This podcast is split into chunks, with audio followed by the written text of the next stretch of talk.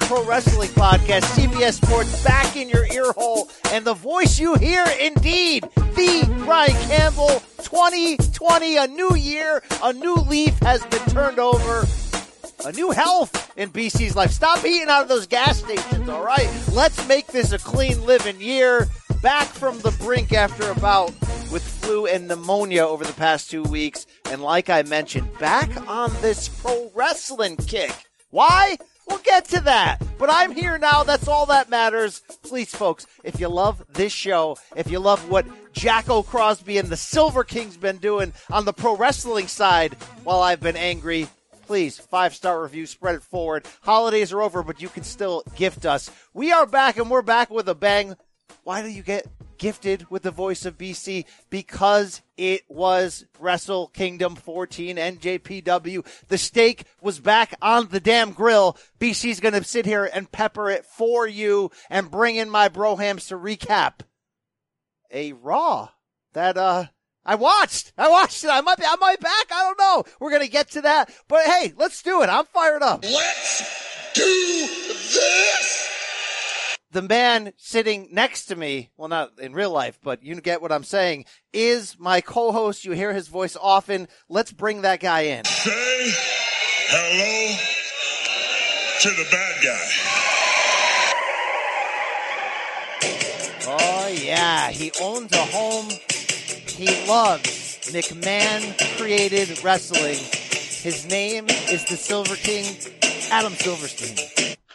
Hey now, we're getting a lot of new stuff from BC today. He's healthy, he's energetic, you're not totally pale, you have a smile on your face. I don't know what happened with the turn of the year, uh, but it looks like listening to your wife pays off, and I'm happy that BC is here uh, to join the first official wrestling show of 2020. Yeah, I mean, look, all seriousness, because uh, you know, not taking care of yourself is serious. Uh, you battle pneumonia for a week, man. You you go down that road and you come back in one piece, you're like, you know, I'm happy to be alive. I'm happy to bring it. Maybe that means good news for all you BC haters out there who love you some pro wrestling. But hey, let's not waste any more time. There is a third man on this show. Is he the third man? He's the third man. What the hell is going on here? From Northeast Pennsylvania, a Yuengling enthusiast.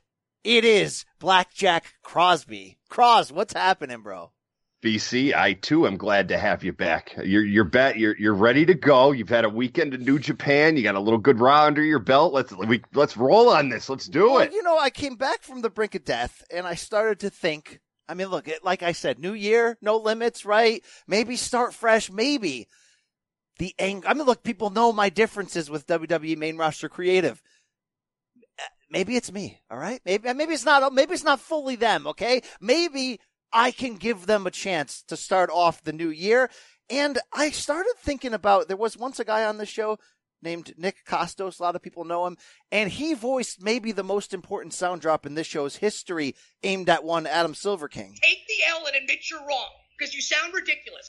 And I think every once in a while, guys, we have to look in the mirror and consider taking that L because you sound ridiculous. And uh, I'll apologize to the audience it was a rough year for my kind of wrestling, for my tolerance of the other kind of wrestling, and for my willingness to put up with it and attempt to entertain you in your earhole with that performance enhancing audio. So I'm not here to necessarily apologize for WWE or the things that I've said about them. You son of a bitch! No. I will apologize to the audience, and I will say this, guys. I thought about this at length, sick to my gourd over the weekend, but watching Wrestle Kingdom, really the first wrestling I sat down and watched, you know, hours upon hours in a month. And I said, this is everything I want in professional wrestling. But that's because of who I am and where I come from. My favorite wrestling as a kid, Jim Crockett Promotions. In reality, kind of looks a lot like New Japan Pro Wrestling. New Japan's better in a lot of ways, but it's that same professional sports men style.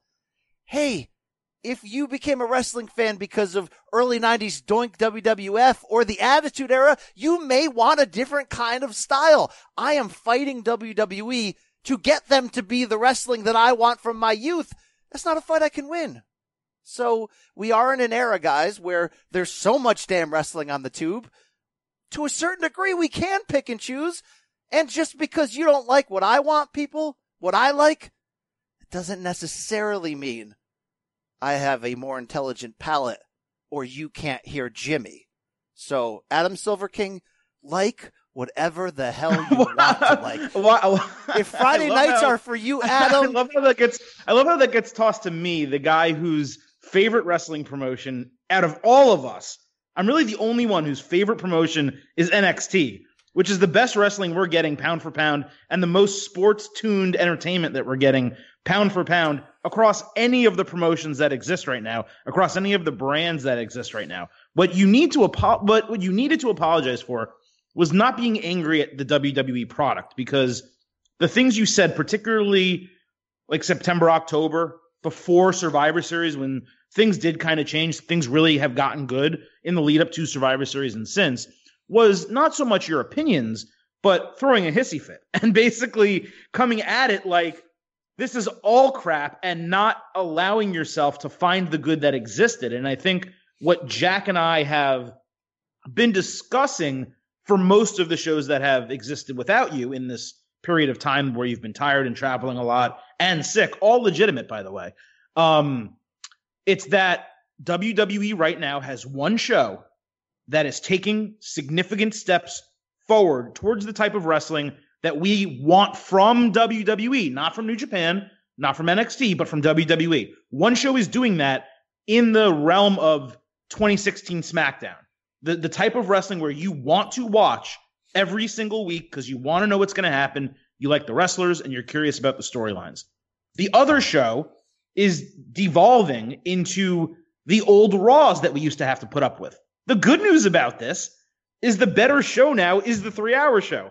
And the worst show is the short show that's on Friday night that we feel like, hey, you know what? If we want to go out, we can go out. We can fast forward through it on DVR. When we come home, we'll keep up with it when we're going to know what's happening. But we don't have to spend this huge chunk of our early week time investing into it. So for fans like me, who, yes, I do like WWE. I don't think there's any embarrassment to that. I, I talk about it all the time. Our listeners, the people listening to this right now, almost all of them watch every single episode of WWE television, Raw and SmackDown. So I like that product. But what we saw this weekend from New Japan said to me once again, they do something that no one else does. Not WWE, maybe close NXT, but not really. And certainly not AEW, in my opinion. They delivered compelling matches with storylines that did not need any of the extra BS that kept me fixated for the six hours I watched. I watched the final three hours of night one and the final three hours of night two. Yeah, I mean, they made the matches feel so insanely important, and we'll get into that soon. But you know, you're right about Friday nights. Look at all of this crap in this ring. But what get what but you know, quickly to put a bow on this, Jacko, what gave me this sort of epiphany, and again, again, I'm coming clean this new year. Adam, if Friday nights end up becoming you again, that's fine. It's a gift. You can enjoy it. Mazel, that's fantastic news. But Jacko, it was this polarizing wedding scene on Raw that I'm sure you guys broke down in recent weeks and everybody's been talking about. And I put my face back into the pie and watched it to give my own take. And of course, from my vantage point, I go watch that. I'm like, yeah, yeah, that's not for me. But then you see the hot takes come out, the stat guy Gregs of the world going, you know, actually, I love that. And I started, that's what really got my wheels turning. I said, that's not for me and it'll never be for me. But what if you're a fan who only started watching, let's say in 99 or 2002, and the first introduction to wrestling you got was like dirty old man Vince McMahon backstage with Trish Stratus. And you're like, that Jerry Springer ish? That's what pro wrestling is to me. I realize that what pro wrestling is to me, Brian Campbell, are fake fights that are almost like MMA, but with blade jobs and men like acting like men. And that's fine. Well, Jack, all right, Jack, well, that's well, fine. okay. What, what Jack and I came to the conclusion of, and Jack will let you talk, but was that has a place in professional wrestling. You don't have to like it, but one bad segment, if you think it's bad, does not mean the rest of the 243, two hours and 43 minutes of that show was bad just because you don't like whatever the main event was. I will 100% take that crappy wedding angle if during the other parts of the show you're going to promise me Aleister Black versus Buddy Murphy, Humberto Carrillo versus Andrade, Rey Mysterio versus Andrade, AJ Styles versus Humberto Carrillo, AJ Styles versus Randy Orton, and, and all this other with the slew of talent they have on there. If you're going to, I didn't like the, way I hated the wedding angle. I went over it last week. But if you're going to give me that other stuff within that three hours, I'll deal with it. I, I will deal with it and accept it into my life and move on the, as soon as the show's over. But if you're going to give me all the other, the great wrestling that Raw has been, has given us and the way that this mid card is being elevated slowly, slowly, and that's the key word, slowly. They're building these guys. I'll take it. I'll and, do it. I'll live with it. And it's not just WWE. I hate the Dark Order. I think it's garbage, right? It's not trash TV like what we're talking about with Lana uh, and Lashley here, but I hate it. But that doesn't mean I'm not going to watch AEW and tune in for a pretty great six man tag main event because the prior week uh, for their final show of 2019, they went home with a terrible Dark Order angle. Like you have to be able to, just like when you watch Game of Thrones, if you don't like the direction that one storyline's going, it doesn't mean the rest of the show is crap. Season eight notwithstanding. Um, so I, I think people really need to compartmentalize that a little bit. And you know, you have people, Brian, and I, I kind of want to get your opinion on this before we do talk about Wrestle Kingdom and move on, because I do want your opinion on that wedding. Um, the larger part of our discussion, mine and Jack last week, was we thought it was bad. We didn't think it was the worst thing ever on WWE TV. We thought people were majorly exaggerating. One person said it was worse than Katie Vick, and everyone else took and ran with that and said that. I don't think it was worse than Katie Vick. I don't think it was in the same stratosphere as Katie Vick. Where did that sit for you in the pantheon of WWE bad slash trash angles? And speaking of nailing Katie Vick, uh, it was just straight up bad. I didn't think it was like break glass, but the problem was the timing. For me, there's two problems. One, the talent involved are so much better than that ish and another problem was, and I like that we're sort of having this, uh, almost like this wrestling therapy session right now, but it, it's kind of needed right now in 2020 when there's so much damn TV you have to watch if you want to be a so-called expert and have your own podcast. But a big problem with it was it was I was so busy in December. I had so much going on. The pressure of trying to watch all this stuff actually became overwhelming. It was like anxiety. It was like I had to get to a point where I was like, you know what? F this stuff. I'm not even going to catch up. I'm not even going to watch it. So when I tune in to try to watch and you get a segment like that and you're just like, this is really where we're at. You're taking these performers who I know can do better. I've seen do better. And I know Paul Heyman is better than this. And you're just feeding us, uh, you know, a bowl of fecal material. Um, you know, I wasn't mad at it though because it, was almost one of those so bad that it, you kind of laughed at certain parts of it. And again, I'm not, um, I'm not so one dimensional in my wrestling fandom that I can't fit weird stuff in. I mean, good God, you know, Adam, you always bring up the point of Kurt Angle, you know, expertly doing comedic stuff in the early 2000s, and all of wrestling has room for everything. And WWE, when they are operating at a high level main roster, you do get everything. But yeah, at the timing, when I'm looking for WWE to grab me, I'm looking for WWE to do what New Japan did to me over the weekend was what remind me of what it could be like. Uh, that was not it. So that pushed me even further deeper into the depression. But to put a bow on this, what does this mean for your boy BC? Uh, I don't know. Some of you don't want me back, and that's fine. You you spoke. We always look. We always speak honestly in this family. We put it right out in the open there. Um, I'm gonna give WWE a shot. I'm gonna try to watch Raw every week. I watched it this week. I enjoyed myself. I watched it on tape delay. Was able to fast forward a lot, but I enjoyed it. Um, I don't know. I don't think Friday nights is for anybody. I'd like to get back into a rhythm on Wednesday nights because collectively AEW and NXT are doing very, very good things, different things, very, very good things.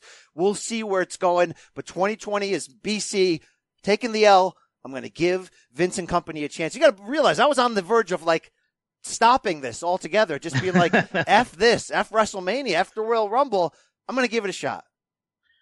That was a beautiful state of Campbell address. The state of our Campbell appears to be strong entering 2019. And we're going to move into the main part of the show. But before we do that, a quick word from our friends and sponsors. All right, BC, we're back. You're rejuvenated. Silver King's ready to go. Jack is too. So we got to move into the main part of the show, the main event. And BC, I think we need to start obviously with Wrestle Kingdom 14, the first ever two night Wrestle Kingdom for New Japan. And speaking for myself here, I was a little curious about how this was going to work. There were a lot of matches, especially for night two, that were completely dependent on results from night one. And I always think that's a little bit of a risk because what if those don't wind up paying off? And then once night one ended, and this is something that Jack and I certainly discussed in our preview, it kind of just hit me. Man, Gedo's a genius, and why should I ever question anything he wants to do, right? So ultimately, the main headline coming out of Wrestle Kingdom BC that I want to hear your take on because Jack and I, you know, predicted it. Not that it was a huge prediction, but we predicted it last week. We were kind of already discussed why we wanted it to happen. But Tetsuya Naito winning the Intercontinental Championship on night one, and then finally defeating Kazuchika Okada for the IWGP Heavyweight Championship on night two to be the man, the new ace perhaps of NJPW. Well, let me start off with my overall reaction to two days worth of Wrestle Kingdom. And this was one of the times where it was good to have an illness where I could sit and do nothing and just take this all in. Um, I haven't felt that in my loins in a while, guys, watching wrestling. And I get, by the way, that this is the very best of NJPW, right? This is WrestleMania. So so I fully understand that, right? Um, overall, it was, it was amazing. It was awesome. It certainly speaks to my style of wrestling, obviously more than anything. But I think even this year, while I think last year's Wrestle Kingdom was the card of the year in all of wrestling, it did not have that special magic that we talked about at the previous ones did. It was great matches, really good storylines, but it didn't have the magic I felt the magic was back this year in the way that they book things and the spectacle of two nights and bringing in Jericho and Ambrose and really amping it all up. They succeeded for the first time since Kenny Omega used to be Kenny Omega a couple years ago in making these matches feel life or death, making them feel, I mean, that's pro sports. You know, in fact, they use that line in there. They say, you know, the winner of this du- golden double dash, whatever, will be the king of all sports. You know, I love that ish so freaking much because it, it makes it feel like it's professional fighting. And it's obviously, you know, they don't waste a lot of time with gimmicks. It's just coming at you. Uh, we saw three or four freaking classics in the two nights combined.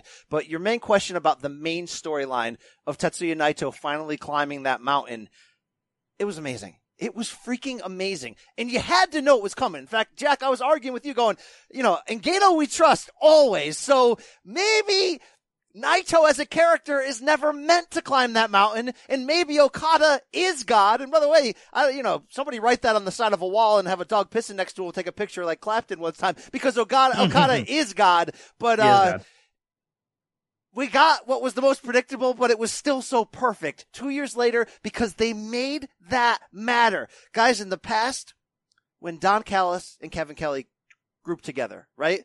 The final Omega Okada match. I mean, it was the, the feels of all feels. I had tears during that match, right? We've played those sound drops before. I mean, Hook the Leg is in, is in the background of our brains forever.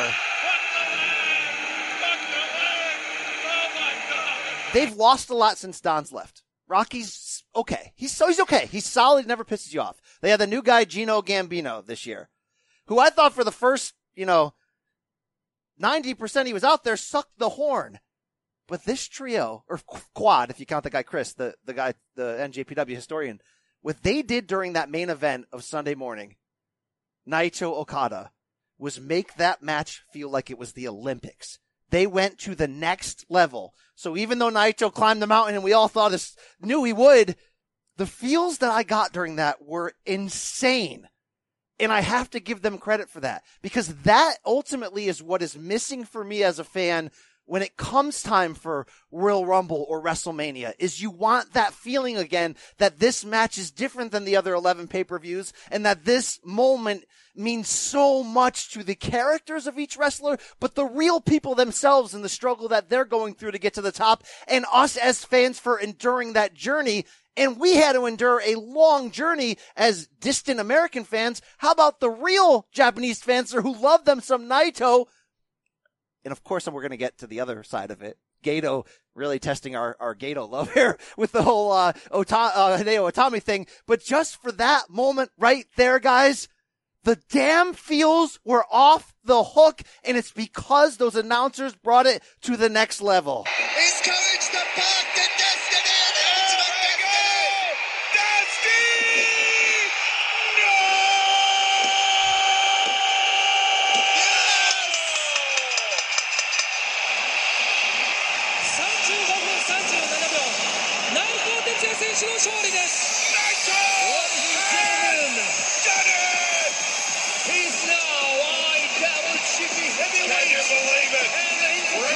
That's not hook the leg, guys, but that's freaking top shelf. There's really a top tier of wrestling announcers, and it's Mauro Ranallo and Kevin Kelly. And we, in our voting for our 2019 year end awards, I don't think Kevin Kelly got a single vote for first, second, or third I had him second, pl- second place. You had him second? Okay. I don't think he got another vote besides that. And it was not for lack of appreciation. It's for lack of him being in our face for 12 months. It's because our exposure to Kevin Kelly, I know, Jack, you may watch a little bit more than BC and I in terms of New Japan, but most of our exposure to Kevin Kelly comes in January, July, and June. It's three months. Uh, for July, obviously, it's the entire month for, for the G1 climax. But we don't get a Kevin Kelly in our ears 52 weeks a year, 12 months a year, where you're reminded consistently how good he is at his job. I think you make a great point to point that out. And it's something that we probably need to remember one year from now when we do our 2020 awards.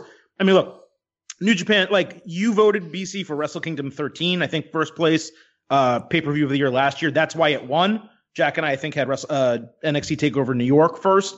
Um, now I hope you see why, in part, I didn't vote for Wrestle Kingdom 13 because 14 was that much better. It was a totally different level of pay per view. This is going to blow away the competition this year as an entire event.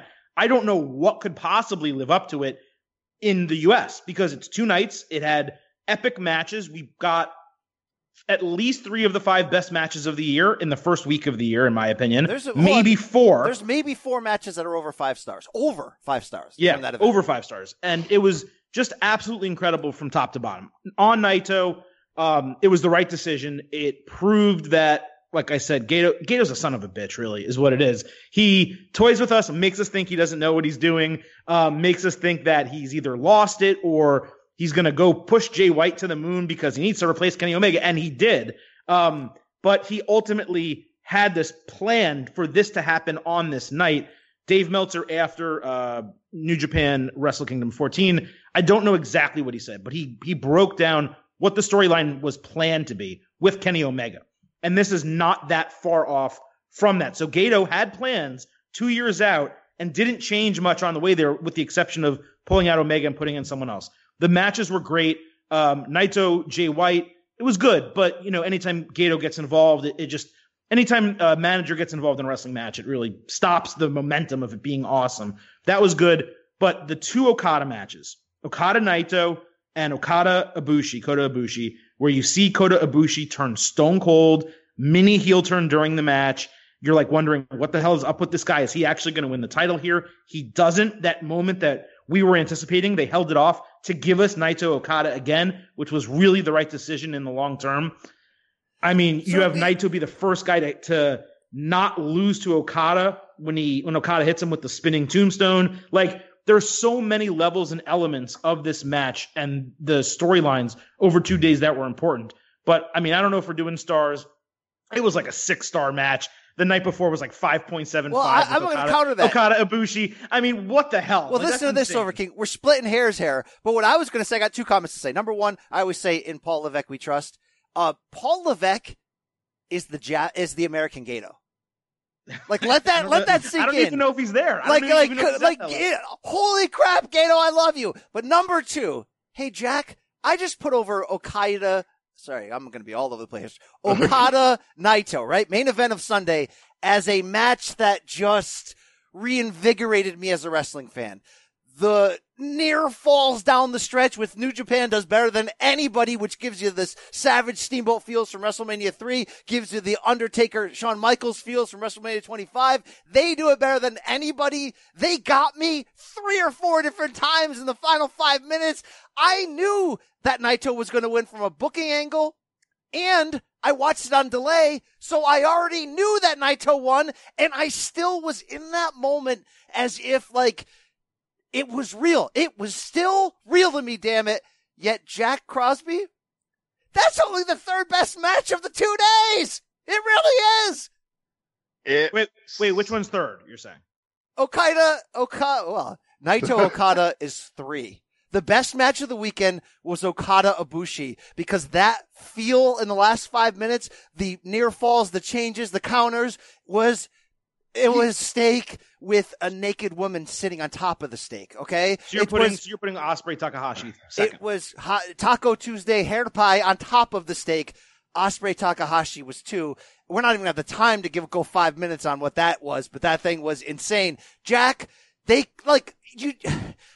It's a buffet of of royal of of it's gratuitous how great this was.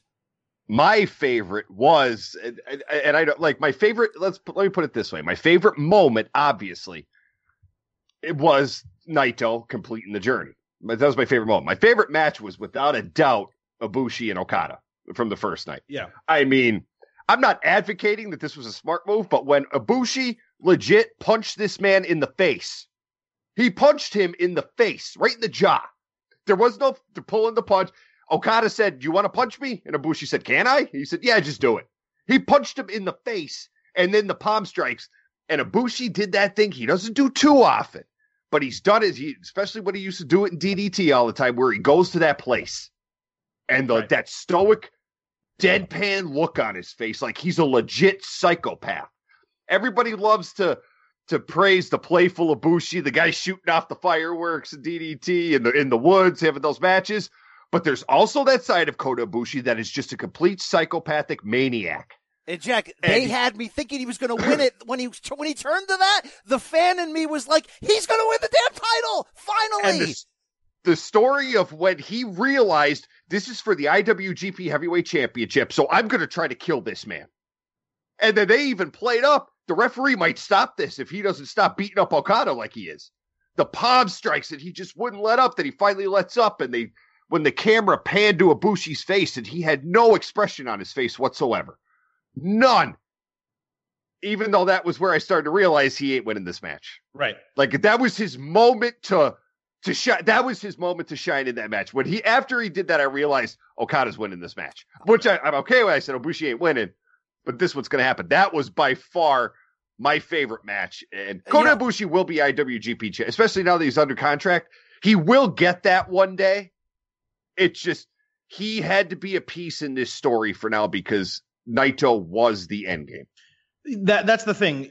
What we kind of discounted when we previewed it was it would have been great for Ibushi to win, but to give him a 24 hour title reign, that a that they don't do that, you know, really, and b it's kind of wasteful for it to be his first. If someone's going to win their first title, you want it to be momentous, you want it to last for a while, and it's one of the reasons why Kenny Omega's title reign uh, in New Japan was so disappointing because he didn't even get to defend it at a Wrestle Kingdom. He literally just lost it at his first Wrestle Kingdom as champion. I'm with you guys that Okada Ibushi was slightly better than Naito Okada. Naito Okada had the better story. Okada Ibushi, no surprise, had the better wrestling.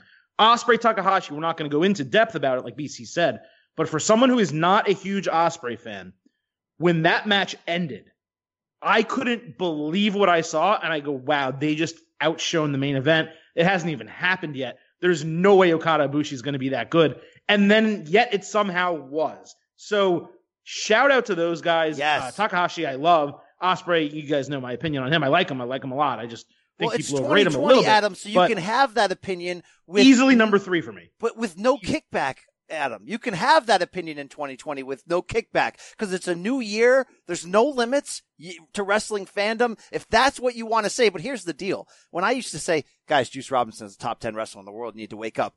It's half joking, but I kind of mean it. What I say right now, if seriously, if Will Ospreay, if anyone, not you, Adam, if anyone doesn't doesn't understand that Will Ospreay is, is not a top five wrestler, and I know half the population could be like, BC, that's not a hot take. The hot take should be that he's, you know, number one or two. I'm just saying, if he's not a top five wrestler in your life right now, nobody works like Will Ospreay. Yeah, no, he's he's probably top five in the world, but you should hit that button on Juice Robinson being top ten because you're insane. Well, no, I mean, he's close. That you can't take that opinion. He took a step back. that opinion I'll take the L. He's taken a step back since I made it. I do love. Because I, took- I the All L on, on Rollins that time for the one month. Hey, we that I, take you know, I Ls in said you got to take the L on Juice Robinson. I've been You taking L's my whole life. Believe me, that's how I got to the top. All All right. right. Uh, so what I'm saying here is, uh, Naito climbs the mountain. The moment is amazing. What they do better than anybody are the subtle little moments. And to see Naito hang on to the hair of Kazuchika Okada while they're laying on the ground after that 38 minute classic and the, the little blue ice bags come out. That little thing is great. The little speech afterwards where he's like, you know, Okada, if you want to do this another time, you know, we'll do it again. We'll do it a third time. You know, I'm down for that. And Okada like giving him like the man, like putting the fit, like that stuff is great.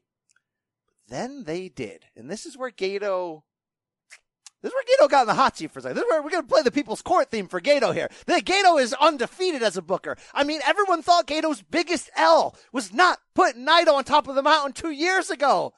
Turns out we didn't know what we're talking about because it felt so much better Sunday to see Naito get to the top of that mountain. Only he did not get to enjoy it long because, oh, well, by God, that's Hideo Itami's mu- music and Kenta comes in. Here's the deal. I saw the gifs the social media spoil ahead of time. I even conversed with Jack and I was a little cringy. I was like, Jack, just, you know, give it to me truth. Jack, uh, did Gato like ruin it? Did he, ru- did they ruin everything here with this WWE booking? I mean, Naito climbs the damn mountain and Hideo Itami, who lost like his last, you know, 18 matches in a row, runs in and beats him down and sits on his chest with both titles. I was expecting car wreck. I was expecting to come on here and be like, uh, Gato, Gato's taking the L. Like this is it. He may end up taking the L. You can argue, and I want to hear your take. And it's really hard to stand here and straight up defend this move. Yet when Kenta came out, wow. You want to talk about putting on the heel skin? And I don't know if you guys noticed, he dyed his hair slightly gray platinum and it just kind of has this look going on. Badassery and the tiny heel details that he pulled off. And again, the call that they used to surround this, this attack on Naito. Hey, Jesus! No! Oh, what the hell? That's Kenta! That's Kenta! You son of a bitch! That's bullshit. How dare you! It's perfect and you know it! Oh, shout out to Gambino there. Coming, like he won me over in that final ending there. Yeah, Um, the bullshit call was awesome. Look, this ain't great booking in theory. And it may end up really lending itself to make Naito's reign, for all we know, not feel as special, and this moment not feel as special. But damn it, if Kenta didn't come out there and hit a freaking home run in that moment, and he sat on Naito's chest, and he beat him down the next night too, and his press conferences afterwards were freaking amazing. He's a stone cold killer. I- I'm ready to give Gato a chance. I say, oh, BC, of course, because it's not WWE. No, because Gato's freaking undefeated, guys. So I'm ready to give this a chance. But I'm going to tell you on paper, it's an L. How do you do that? How do you take from Naito in that moment? I'll let I'll let Jack talk about it more, but I just didn't like it for basically the reasons you said. Very simply, when you are waiting two years for this mountaintop moment, WWE doesn't do this. Kofi Kingston doesn't win the title at WrestleMania and then get attacked by someone. They don't do that. They re- they they do maybe at the end of a pay per view, like a middle of the road pay per view. They don't do that at WrestleMania. So for him to win it in that situation, for Kenta to attack him coming off a loss, he lost his never open weight championship to Goto. Um, I get it. If it happened at New Year's Dash, I would have been. He was celebrating, having a ceremony. He attacks him from behind and does the same thing. No problem. Main event of Wrestle Kingdom, the mountaintop moment. He. It wasn't even just that he didn't get to celebrate. He really didn't get to celebrate. He got like three minutes of ring time, did his quick speech, was just about to get there, and cut it off, and Kenta comes out. So that was not for me. Jack, I don't. We didn't talk about it. I didn't talk to you about it. What did you think about it? See, like I told you, like you could look at this one of two ways. Because I'm still, I, I, I'm still sitting on the fence. I know it's how many, day, three, four days later, whatever it is. I'm still a little bit on the fence because you could look at this one of two ways. Uh, I did like that Naito celebration was cut off. And that's me, a big Naito fan, saying that because it was different.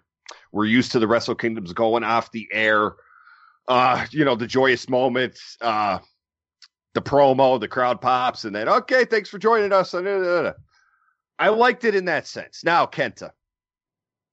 He lost his last six G1 climax matches. He lost an opportunity at the number one contendership against Kota Ibushi.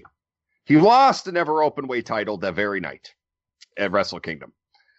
So you can look at this one of two ways. Uh, from a pure sports standpoint, like BC, you said that's how we that's how we view New Japan sometimes. It makes absolutely no sense for Kenta to step into that role.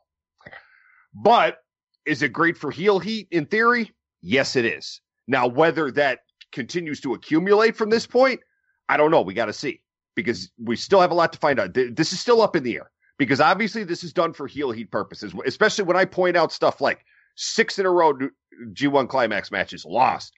Had an opportunity to take Kota Ibushi's briefcase, lost, and then loses the title on the same night. Uh, plus, there's two points to prove with New Japan Week. From the moment Kenta came in, this was a mission to prove the WWE screwed up with him. That he is a top star.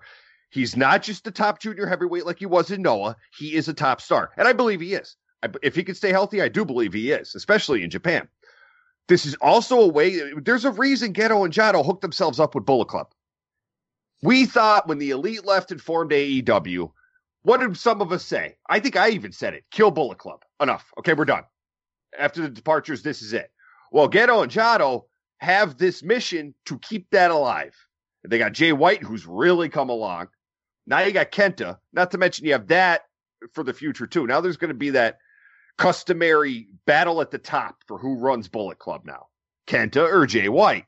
It, it didn't happen at New Year's Dash, but oh, I thought was, they were going to turn on each other. You saw that moment at New Year's Dash. It's not the moment you thought because they expected it, but it'll eventually come where those two are going to butt heads at the top, like every you know, two top guys do with a faction.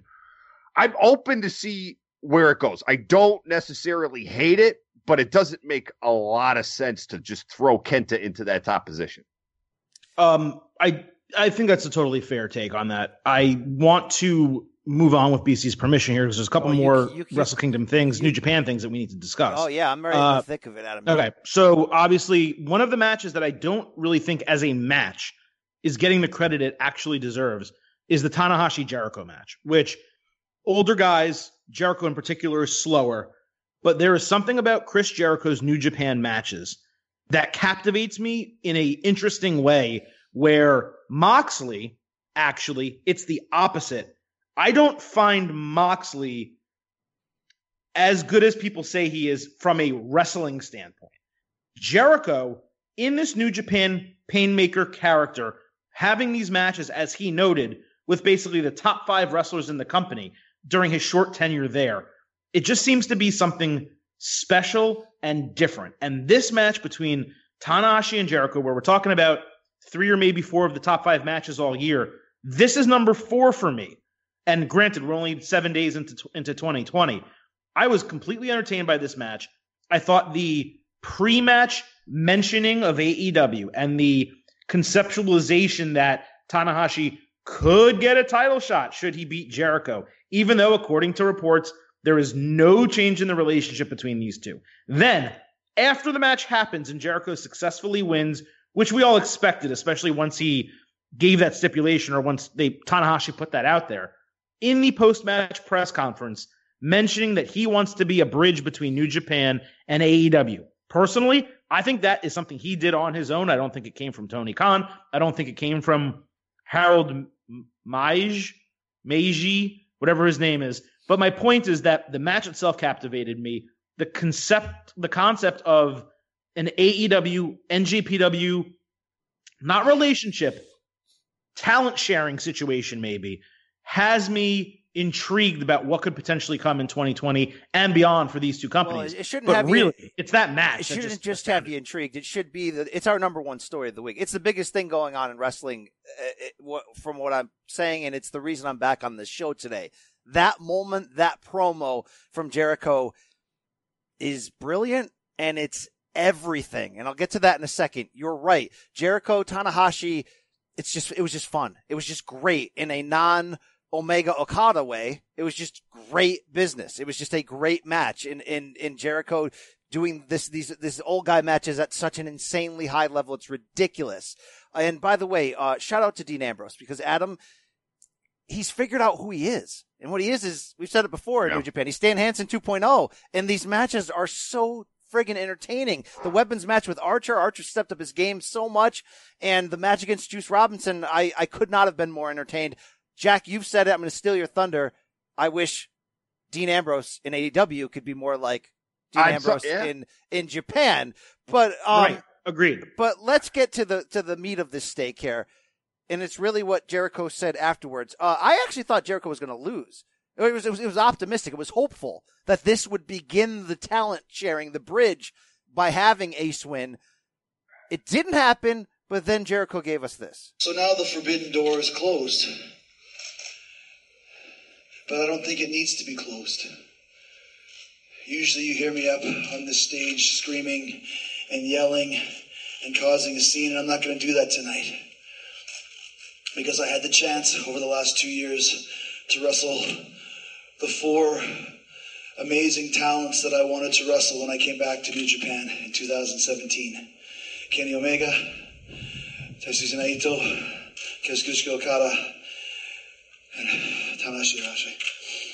All four tremendous, and I would like to wrestle all of them again. Obviously, Kenny and I are in AEW, but there's no reason why we can't continue to work together with New Japan. Put aside all the hurt feelings, put aside all the egos, put aside all of the issues and politics, and concentrate on great wrestling matches and big business. I haven't been doing this at the highest of levels for 29 years as what some people say the greatest of all time because I'm a stupid businessman. I can see the amount of money that we could make together with AEW and New Japan, both here in Japan and in the United States and Canada and England and Australia and all around the world. So even though I beat Tanahashi tonight, I would be more than willing to wrestle him again anytime. And I would be more than willing to give him an AEW title shot. And Okada, and Naito, and Yes. Suzuki, Yes. and Ibushi, Yes. and Ospreay. Yes. But I don't own New Japan. I'm not the president of New Japan. I don't own AEW. But I'm going to do everything that I can to create a bridge to do more amazing matches and more amazing big business wrestling shows. Thank you. Thank you, Chris. Uh, here's my instant analysis podcast for that promo. Um, so we have the soundbite we play a lot. Adam used, you know, in 2019 we would play it to really press Adam's buttons to get him all riled up because Adam hates this guy. Are you guys ready for a revolution? I don't hate him. That's Um, not fair. We were ready for that revolution, but it wasn't. That's the unfair. revolution. That's unfair to say. I I'm hate sorry. him. I don't hate him. 2020, Adam does not hate him. I Okay. didn't hate him in 2019. 2019 is a different story. 2020, we got a new leaf. Um, hey guys, we talked about it before. AEW is fine. There's a lot to like about it. I like it a lot. It's not the revolution. Uh, it doesn't have New Japan, and we've we've had this debate before. But what Chris Jericho said on Sunday, this is the revolution. This is the real thing. The real thing from two standpoints. One, creating a legitimate competitor to WWE. And again, not from the standpoint of, oh my God, I hate WWE so much. I can't wait for somebody to take them down. For somebody to do something different to make them change. Some people don't think they need to change. That's fine. You could have grown up in that era. In this 2020, you can have that opinion. You're a good person. You love wrestling. But I need WWE to change. The only thing that can really compete. AEW's, you know, chipping away a little, but they can't really compete. It's obviously bringing these two forces together. It's the vision of the NJPW North American expansion that never really took off. I think this was Jericho going rogue. And I'm sure he talked to Tony Khan. I'm sure Tony Khan is Yeah. into the idea, but this is Jericho saying like, we've got a chance here, guys. It's not going to be easy. I think a good case scenario would be if they shared talent and we got to see more of Omegas and, and Bucks go into the big Dominion and Wrestle Kingdom and, and G1 and all that. And then at the same time, we got to see those big stars, Okada, Naito, and company in Ospreay, especially, which Jericho did mention there, uh, come to the big AEW events.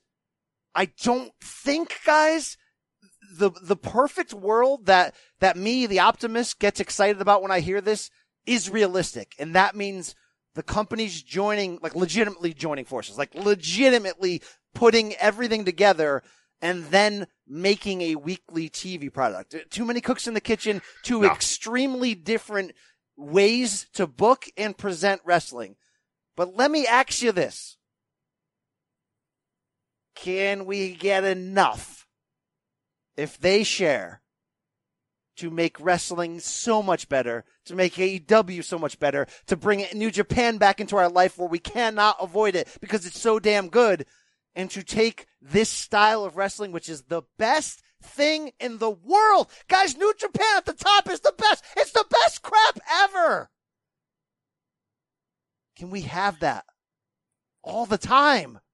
It, it's tough because, Jack, correct me if I'm wrong, but even with Ring of Honor, mm-hmm. there were talent shares and people were able to go and do this and that here and there. But the events that they had in the United States where their talent appeared on, most of them were co-events. It was New Japan Ring of Honor combined for whatever the hell. Uh, you know the name of the shows. I don't. War of the World. Like, they're some of my favorite shows of the year. Right. They were awesome. But, but they, but while they would occasionally have a New Japan talent on a regular Ring of Honor pay per view, it would usually be someone who has a title or who was on an excursion or someone who's being utilized by Ring of Honor more large, larger than that. Hmm.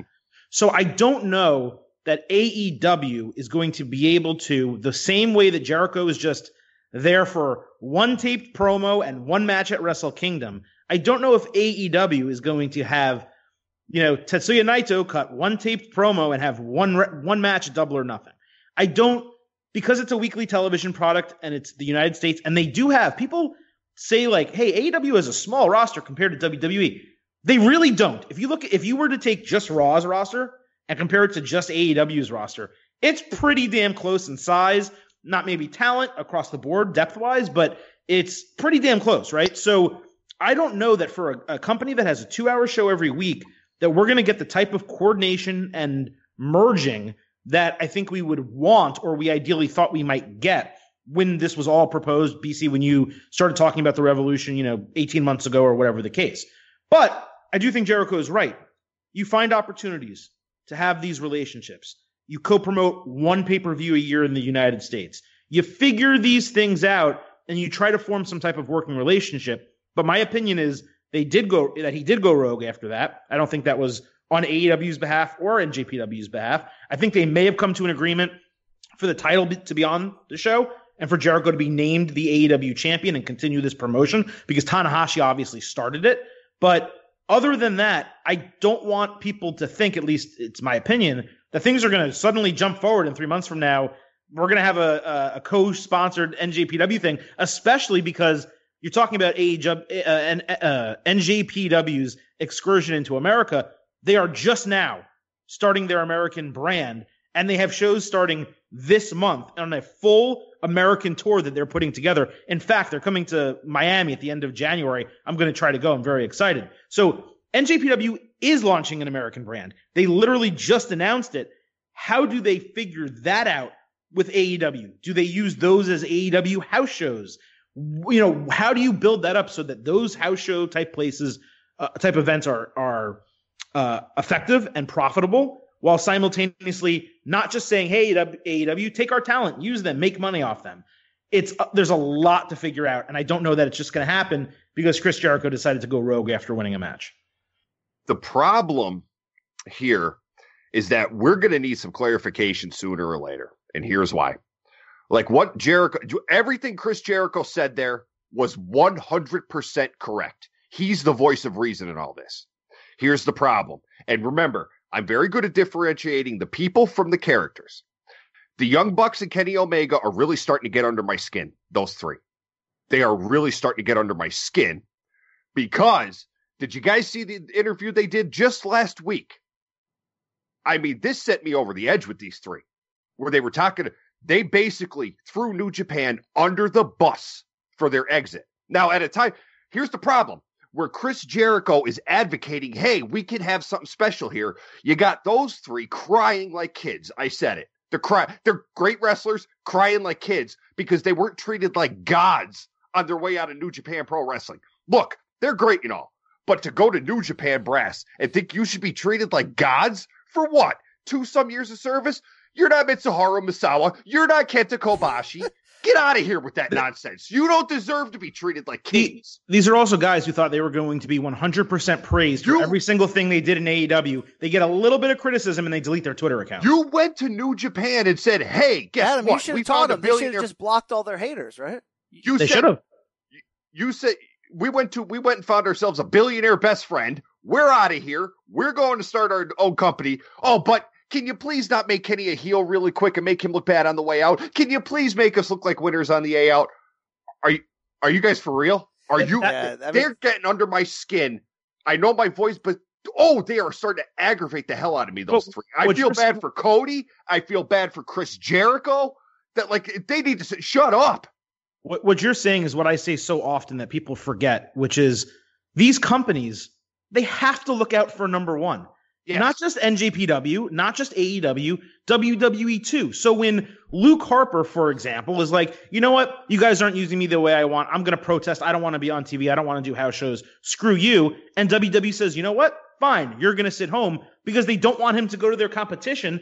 They're a company protecting their best interests. These guys signed their contracts. When they signed a contract with New Japan or whatever agreement that they signed, it is for the wrestling company to use you as they see fit. Otherwise, if you have creative control and you give everyone creative control just to sign them, you're going back to the WCW days, the things that tore them apart. So that is my now the difference is with AEW, obviously they're in control. They have they're booking, right? So they feel like any assault on not liking storylines in AEW is in a direct attack at them. Yeah, but you know, my this- point, my larger my larger point is NJPW is not to blame for how they decided to write them or No. Kenny off on Right, their those are exit. 2019 after- takes, they didn't just leave. They didn't even go to WWE. They literally started a company where they're saying, "Hey, that fan base that we brought you, we're going to take them away from you." All right, you two, you're you're you're uh you're Cody and I got and Bucks fired up hate there, is Brian. I'm sorry. I got- I Uh, well, well, I got well, fired okay, up. look. So it's going to bring back. Um, it already brought back.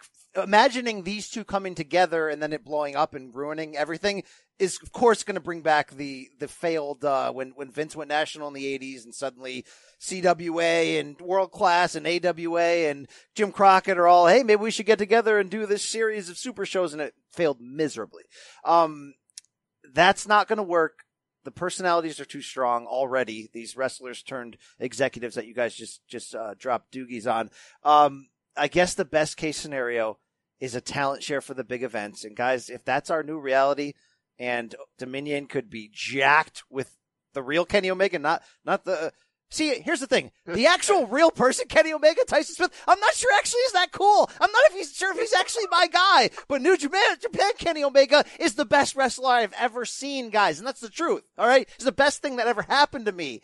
Um, I don't know if he could be that again, but just just live in the moment for me. Live in the moment. Well, He one- could one be thing we- Kenny again at Dominion. He could be Kenny again at G1. He could be Kenny again at WK. And some of those guys could do triple or nothing or quadruple or nothing or whatever on the other side. I mean, you were talking about moments, guys. And that is a moment I'd live for. In fact, that's a moment I'd risk for. And how much of it would I That risk? was that was a great segment. how much way. of it would I risk? I love Olivia. all of it. Uh, let me close on New Uh, Japan here. I would risk it all, guys, to get that, and I hope we get that. And look, I don't have to watch Friday nights. You guys can watch it, okay? You can watch for me. I don't have to watch Monday nights if I get this type of talent share with the best wrestlers in the world. I'm going to make a couple quick hot takes on the way out here regarding NJPW. Before the hot takes. Do you see the Zima sponsorship over Chris Jericho's shoulder during the press conference, during everyone's press conference? That's going to mean nothing to most people. Zima, an American malt beverage, started in 1993, was pulled off the shelves for good in 2008, but has for good had- re- for good reason. has too. had a life of its own since then in Japan.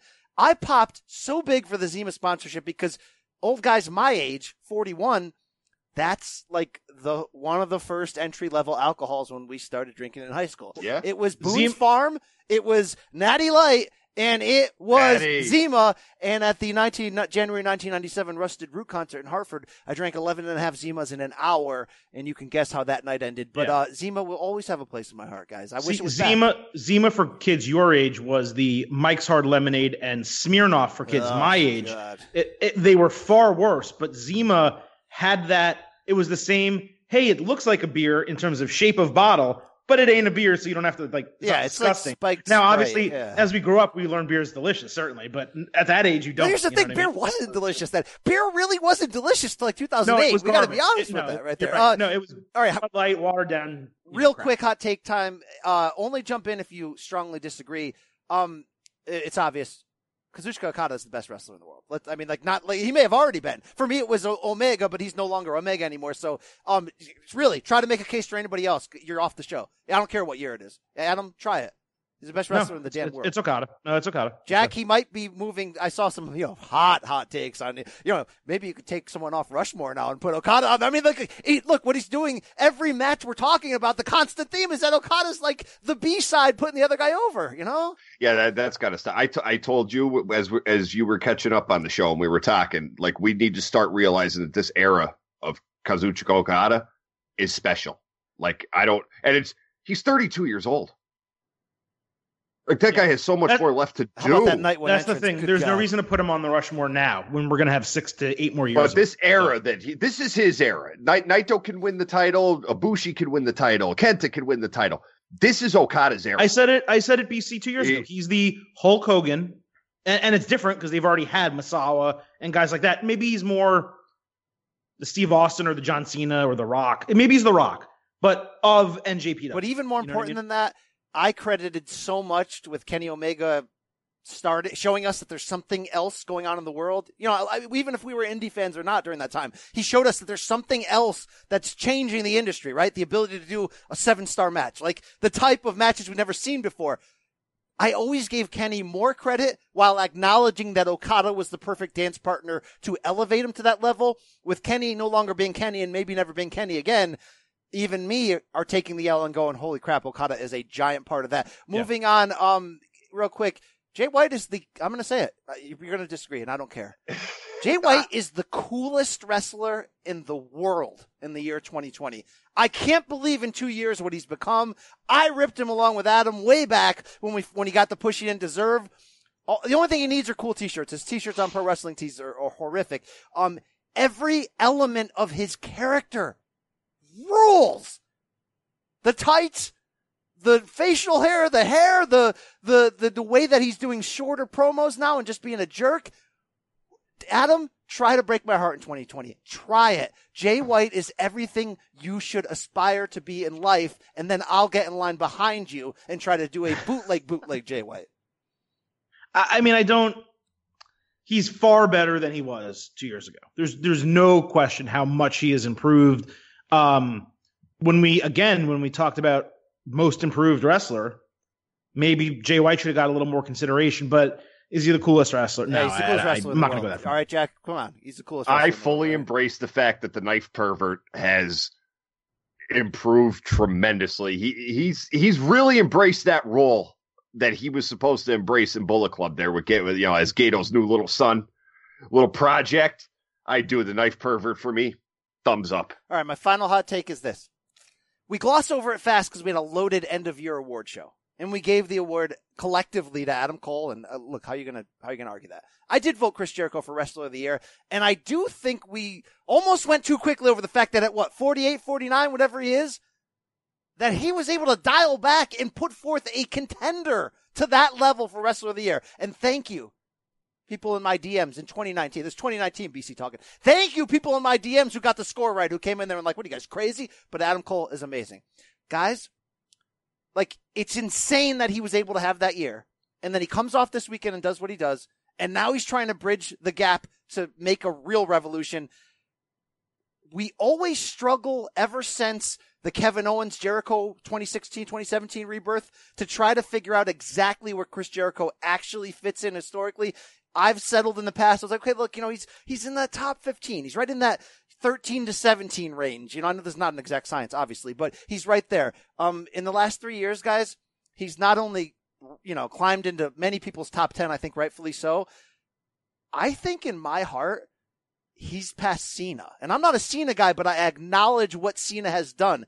Although Jericho has not done the exact same thing Cena has done from the idea of being the face of the biggest company for a decade, I think Jericho has accomplished more in my wrestling standings of who's the best of all time. I think this weekend just kind of reminded me with this past year. I think he's better than Cena all the time. I mean, I'd have to write it down, but Jericho was oh. above above Cena for me over a year ago. I'd say before AEW. He's the multiple companies, the multiple divisions, if you want to consider it that. The number of character changes. Cena was one dude, basically, maybe two. He was two dudes his entire career. Um, match quality, mic ability. Jericho to me is a special, special guy. I would have to look to see if being above Cena put, would put him in my top ten. I mean, if, but you, you're if talking you say about, he's above Cena, you're saying he's the sixth or seventh best wrestler ever, and that's by the way, like you have to realize who is in the top Eric, six underneath uh, him. uh, English speaking or or ever? Ever, ever. Tough. It's close. He's definitely he's at, if he's not top ten, he's borderline top ten. He's there. He's he's Then I think at the very least, especially with that There's last a lot year, of- he's top ten. He's got it. I mean, the really he's in It the depends. he's in like the seven to twelve range for me. I would say. it's, I mean, it's wild. It, it depends on what your definition is because this can be construed a lot of ways. Like, for example, I someone could jump in and say, okay, so if we're saying top guy, uh, WrestleMania uh, 28 is still the highest when it was on pay, the pay per view model, highest grossing WrestleMania of all time. Does The Rock come back to face anyone other than John Cena? Probably not. well, no, and So that's the John argument is a big for part Cena. of that. But I'm just Like, saying, you wait, put the two because arguments remember, we always against go each to other. that who draws argument.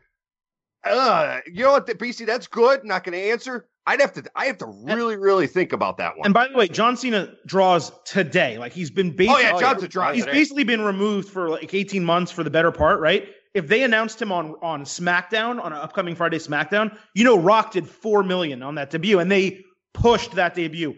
A SmackDown does three, 3.2, 3.5 million with John Cena today if he shows up on. Fox. 100%. Uh, a so question, though. let's let's take that though and kind of transition into WWE because we did spend most of the show on Wrestle Kingdom, deservedly so.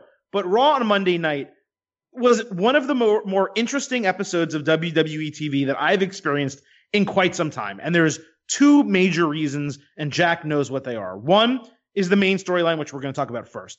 The second, which I want to talk about after, is it is one of the weirdest three hour episodes of Monday Night Raw that I can ever remember, just in terms of all the things that happened on the show and what they are previewing for next week. It is just boggling my mind. But the main story, BC, is Brock Lesnar via Paul Heyman announcing that he will not only enter the Royal Rumble as WWE champion, he will enter at the number one spot.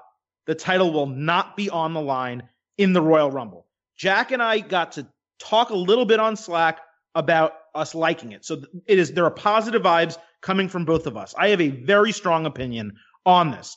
What is your thought, BC, on WWE deciding not to have their signature title defended on this show, either in a match or in the Royal Rumble itself, and going with this Brock Lesnar storyline at number one in the Royal Rumble? Uh, the storyline is brilliant. That is a way to create legitimate intrigue for the Royal Rumble match, which you, you you need to do because while that match always sells itself, at the same time you can put forth some pretty okay matches a couple years in a row and have nothing really happen. This makes this absolutely must see. Really, the only problem I have is not putting the title on the line. And I get it. What you're eventually, what you're essentially doing is you're creating the, his WrestleMania challenger through this match. Well, then he doesn't necessarily need to be in it if that's the case. Look, it's been very rare, right? It's it's Ric Flair winning a vacant title in 92. It's Roman Reigns bringing the title in and trying to defend it at the Rumble a few years ago when he got screwed by McMahon. It's very rare that a champion goes into the Royal Rumble or that the title is on the line. I would have loved the idea of because it's arrogance here. What you're basically saying is we're Brock Lesnar, we're bored, character wise, right? We're bored. We've destroyed all your heroes, right? We come, we lost, but we come back and we beat them. Um, no one is like Brock Lesnar. So to sh- prove that, he's going to go in and kick all 30 of your asses and then come out with the title.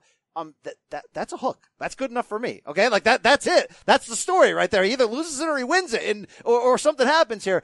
I'm not going to, you know, that's not turning me off on it. Look, this is must see, and I and I like the booking on that. So I think that had you made it a WWE Championship match, which I think would only be the third time ever if it was that. One was vacant that Ric Flair won, right? And then once it was defended, and then this would be the third if it was the title match. Um, it's unique. It's Brock Lesnar basically saying, "No one can beat me. I've gone through everyone. Prove it." You have someone beat him for the title. He gets his rematch at WrestleMania. That's a little bit obvious booking. I don't mind the title theoretically not being on the line in this match.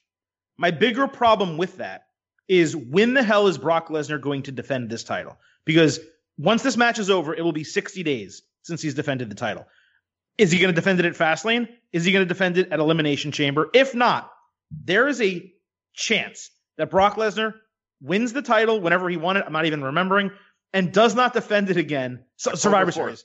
Or yeah, sorry, October right. 4th. Won it on SmackDown. Okay, and had only one title defense at two, I guess, Crown Jewel and Survivor Series, and does not defend it again until WrestleMania, which is basically five months of no title defense. Now, if they don't do that, fine. If he has challengers leading up to WrestleMania, I probably don't have much of an issue with it. Other than that, I think the booking is absolutely genius. Having Brock Lesnar in at number one, you know what is going to happen. The first X number of people he's going to toss out right away, some big names, some not. And eventually there's going to be a stopping point. Big Show, um, Aleister Black, someone of Keith Lee, uh, Matt Riddle, someone No, of it'll be significance. Riddle. Someone of significance.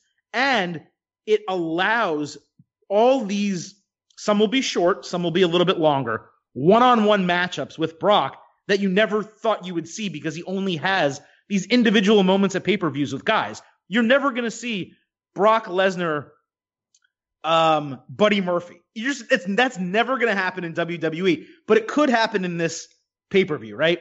So it sets up the interesting matchups. It also allows the Royal Rumble to provide a challenger for Brock Lesnar at WrestleMania without it being the winner of the match. His challenger could be whoever eliminates him. The winner of the match, presumably Ro- Roman Reigns, uh, is going to challenge the Fiend, right? Then what that also does, it sets up elimination chamber to not have another number one contender elimination chamber match. You have one men's, maybe the Fiend's in it, and you have one women's, and you figure that out as well. So I am completely intrigued by the Royal Rumble. I think it was a genius booking. All right, then I Jack, see take the people on. Twitter. I I have to finish really quick. I see people on Twitter saying it's garbage. WWE has nothing else to do with Brock Lesnar. I think that's stupid. Um, but what this does tell me is WWE knows they can put Brock Lesnar in compelling matches without the WWE Championship, without a title, and it's another reason why, going back to what I've said for years, Okay, we got we, we- Brock does not need the title to be successful. to hear WWE. more. Listen to Adam Silver King's personal podcast on onlypodcast.com. Um, Jacko, Sorry, man. how do you book the territory then? Who is Brock going to face at WrestleMania? What does this news All do to change Uh, it's perfect you asked me that because when it, when it was my turn, I was going to say, here's my one problem with this. Love it. Just like you guys love the booking. I, this is intriguing. It adds a layer to the Royal Rumble match that I love. Here's my problem. I do believe, like Adam said, that the man who eliminates him is going to be his WrestleMania challenger. If that man is Cain Velasquez, we have a problem on our hands Oh God. because they did a crappy job of introducing him to the audience. They did an even crappier job when Brock Lesnar tapped him out. So I think the reaction of people in Minute Maid Park in Houston is going to be like almost, I don't want to say it, but just for exaggeration purposes, it's going to be like a pin drop if Cain comes in there and tosses him over. It's like, oh, I'm back. It's like, no one cares. especially if care. especially if the ring is cleared and it's number thirty. Yeah, Uh, this would be a good opportunity to give someone an an opportunity. I just, I just said it myself. Maybe a Keith Lee. Maybe we get the Riddle match. Maybe Matt Riddle does come in, toss him out. Maybe we get the Matt Riddle match. But I just have this ungodly feeling it's going to be Cain, and we're going to go, oh no. Oh God. Yeah. I, I can't And have that's how, either Kane. and that's how I feel too. I can't have either Kane. Kane Jacobs or the other one. Good God. oh no, get I that- will take Kane Jacobs. Get the I'd hell watch your out of here. Hey, uh, speaking of Kane Jacobs, um, guys, I don't need I don't need the Big Show in my life. I don't care what he's there to promote. I don't need him in my life. I'm done. You're you're gonna stand here and defend the ending of Raw, please. I was so happy to see Paul White back on my television screen. I almost cried tears of joy. I looked at my wife. I said, I'm going to cry. Look at that man. Look at that legend right there at the top of the ramp coming to kick some ass. Look at that man. That's a funny- BC, the crowd popped huge. That's a I'm, I'm in between. It was, it was a good surprise. I, I'm in between. I don't think three hours of build for the big show gets the job done for me, but it wasn't bad. Like I was happy to see him. All right, here's Uh, the problem. Here's the just- main problem, okay? I've been out of Raw and SmackDown lately, right? I turned it back on this week, giving it a legitimate chance. I see a Seth Rollins AOP faction that I that I knew had already started. And it rules. I mean, it rules, guys. This is heel Rollins. This is who we want. This is who we need. The only thing that can make this better is Seth come in with the with the skunk blonde streak in his head. So we're really back to 2050. By the way, was that only there so that people could tell the difference between him and Roman in the original Shield? I think that's probably why. Right? Maybe it was. I think it. Was. I mean, maybe it's like the five inches. Of no, no, no, no, difference no, because he had it in NXT and FCW. So All right, no. Well, well, it's fair badass. enough. I mean, look, where, whereas J and J Security and Kane in the corporate thing around him kind of made Rollins look like this young punk, uh, you know, chicken ish, He all was. that. AOP, it makes him a legitimate badass. He's dressed in all black, and I know neither of you will get this re- this reference, but it's Luke Skywalker in Return of the Jedi. It's full on. I'm a Jedi. I'm dressed in black, and I am here to kick ass when he's dropping Messiah of Monday night, I'm like, this is the Vince McMahon controlled product that I like. Yes, it's a typical build of that main event, but they, they strung us along with the backstage stuff. Joe's involved. I mean, how could you hate this? And the mystery partner's freaking big show. And then we get a typical WWE finish. And then it's like, tune in next week. You'll see the same match, only it'll be a fist fight. Get the hell off my screen. Guys, I was so high off Seth Rollins. I wanted to like WWE again. Why the hell would the, I hate when Vince rewards people who don't need rewards.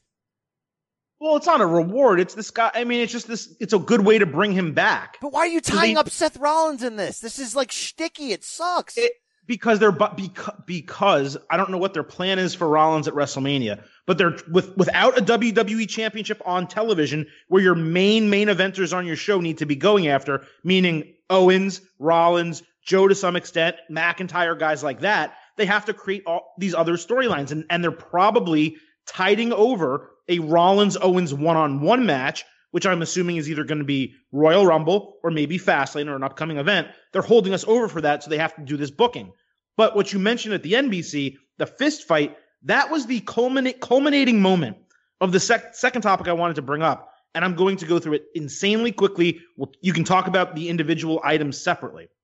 This was one of the weirdest Raws I can remember for these reasons. You had the Andrade Rey Mysterio match where John Cone literally stops the match cold for no apparent good reason, maybe because Mysterio didn't sell enough. Weird moment. Then you see a man charge into the ring and get tackled by security. Raw goes to commercial break. It turns out that man is the officiant for the Lana Lashley wedding, and either the security didn't know that, or what I think happened, it was on purpose. Heyman had him do that because he wanted to like say, have fans go, what the hell is this? Just like how he's doing real TV uh, angles backstage with you know the the Charly Caruso chasing people and, and trying to get real scoops. I think it was meant to be that. Then you have the Lana Lashley segment with a sign that pops up that says Lana loves BBC and it gets on television. She loves Then- British television, man. Then you have Drew McIntyre suddenly a face, and I'm not saying this is bad. Suddenly a face whose new catchphrase is three, two, one. Right. Then, then at the end of the show, right as it's about to end, after this thing, you have WWE and Vic Joseph like ramble out announcements for next week's show. Something that they have not done yet is all rematches. And it's just like, wait, you've been booking so well, but what they announced at the end of the show was Styles Orton, not at the Rumble, on Raw. Both men are in the Rumble match. Weird. Aleister Black, Buddy Murphy for the third time, second time in two weeks. Don't get me wrong, I love it. And then what you just mentioned, BC, a fist fight for the first time ever with the same six people in the main event before the main event was segment was even over. so there's no way that they know about it. There's no way someone could have booked it. It doesn't make any sense. So this show that has been great and was still good on Monday, for all those reasons I just mentioned, was so insanely weird to me. yeah, I, I, you're making me want to have a 2019 debate. Let me bring in Jack to settle this, okay? Because sometimes he's he could play the middle ground in our polar opposites. You say this show has been great. Now I can't argue because I haven't been watching it, but we had some of these arguments when I was. The Raws I saw were were better than the, the, the crap we were fed in 2019. But is this actually great? Like, is this is this what a certain segment of the population wants, and across three hours, they're they're thoroughly entertained. Because great. when no. I saw that Ooh, last great's a segment strong this word. week, No, it's not great. the cringe, the cringe. No, no, no. I'm not, I'm not saying Monday was great. I'm saying some of the episodes that we have been given over the prior couple of months have been great it, episodes. It of Raw. was. It was great though, not ri- very good. Great. You're saying great, great Raw. Yes, um, Yeah, but- significantly, significantly good, better than very good. Yes, some of them have. Some of them have been. Many of Which them. it didn't have it's a high bar to 2020, live you can up have no, it that didn't. Yeah. That's the thing. The bar was low. The bar has been low, and many of the episodes, most of them are very good, just very good. But there have been a couple that have ascended into great, such as when we're getting Aleister Black, Buddy Murphy opening a show with a 20 minute slugfest that is drawing huge reaction from the crowd. When we're getting Drew McIntyre getting put over not just as a face, but as a legitimate threat. The, the stuff they did with Samoa Joe on commentary, transitioning that, you didn't see this, All right, BC, all right. but You don't have transitioning Joe on way down the road. commentary. We can't have a- two-hour a shows ring here. roll and storyline again. This is really good booking. I got to It- it bring just in Jack. is. I got to bring in our correspondent Jack Crosby. Um, are we going Raw of great or Raw of very good lately? Very good. Splitting hairs. Very Yes, good. Fine. That's fine. I have no argument. No, very, very good. But uh, again, it, it's just because uh, amid the bad, and there was some bad. Like Adam, eh, I'm glad you brought that up because I forgot about it. Those announcements at the end of the show, It's terrible. weird AF. Yeah. I, I was like, what are you guys doing? Like, why is Vic trying to talk as fast as he can? Like, why couldn't you just let this go? Like, you have social media. Like, don't don't worry about this. It was like my one gripe with uh the commentary was I love the Monday Night Messiah thing, but they did that thing that they always do where someone's on the headset saying, "You got to keep saying it. You got to keep saying it. You got to keep saying it." It's like, okay, we get it. He's the Monday Night Messiah. Like, let stop saying it, or else you're gonna kill it like the Drew McIntyre segment to me, that was we just had this discussion, and no, I am not comparing them. Remember the Austin discussion we had a few weeks ago, guys, where we said all it takes is one moment to completely change a character. Yes.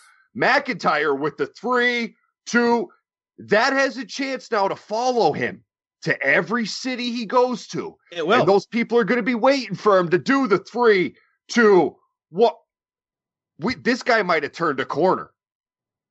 Which Uh, is weird. personality wise, but but it was just that one night last, that one moment last night. But it's Maybe- weird with Ma- it's weird with McIntyre because the corner that we've all thought he was going to turn, dating back to NXT, was this guy is a badass heel. He would be an awesome heel champion, and now he's like an I don't give a f face who's just going to beat people And up. people want to see him that kick people people's wanna- ass. Exactly. And you want to see the the conga line get its ass kicked. You want to see No Way Jose get its ass kicked. And the crowd was eating out of his hand. It was awesome. But I mean- again, it was just weird as part of my list of weird. Um, that all of a sudden you have him doing a catchphrase, and not just a catchphrase where he's doing it with the finisher, but on the mic. He, I don't. It didn't even make sense. It It's was, like yeah, it was you're he dealing with Drew McIntyre. It's three, two, one, and I'm like, okay. But the thing with Raws lately, BC, and I, I specifically come to you with this because you'll know what I'm talking about. Paul Heyman in the past years has done a fantastic job with this show. But as you and I remember from our ECW days as youths, sometimes Paul can get in his head a little too much. How many times? As great as What you ECW mean, you is, and him. I watched every episode of ECW late night at 2 a.m. Hey, in, A- in, Adam, it's in 2020. South Florida. People can have opinions and they can stand by them. It's twenty. No, no, no. I just it's like you, BC, you and I will remember. I watched ECW just as much as both of you guys. In fact, on last week's show, Jack, I brought up how Paul Heyman, everything he's doing you, is very I much could like have his sworn fucking you've told me before you ECW. never got to watch ECW. I watched every episode of ECW. In fact, I think I have a entire thing box of ECW tapes for me taping it on my VCR because it But- aired at 2 a.m. Well, that's that's Anyway, my that's my fault. Point, but point still Go ahead. stands. He gets he gets in his head sometimes. He gets a little too full of himself. Well, he might he's have great. Vince he's in his he's one head. of the greatest of all time I mean- bookers. There's, there, there's there's no I question mean, about Jack, that. he may have Vince in his head too. We got to, we But he understand gets- that. No, no, no, no, no. B- Brian Campbell. That the way I, I get when people see wedding angle, they think Vince McMahon. But the way in which this wedding angle is playing out screams Paul Heyman trying Yeah, it's to just do bad too TV. much. That's that's my it problem. I screams mean, Paul trying to do a little too much. It's very similar to the Beulah angle. This is what I was kind of saying um, It's- on last week's show. It's very similar to like what was it, Beulah Raven? Who was the other one? Like it, it- it's Sorry, come very similar to that. yeah, yeah, it makes me want to play this sound drop. And a beautiful portrait is painted with their bodily fluids.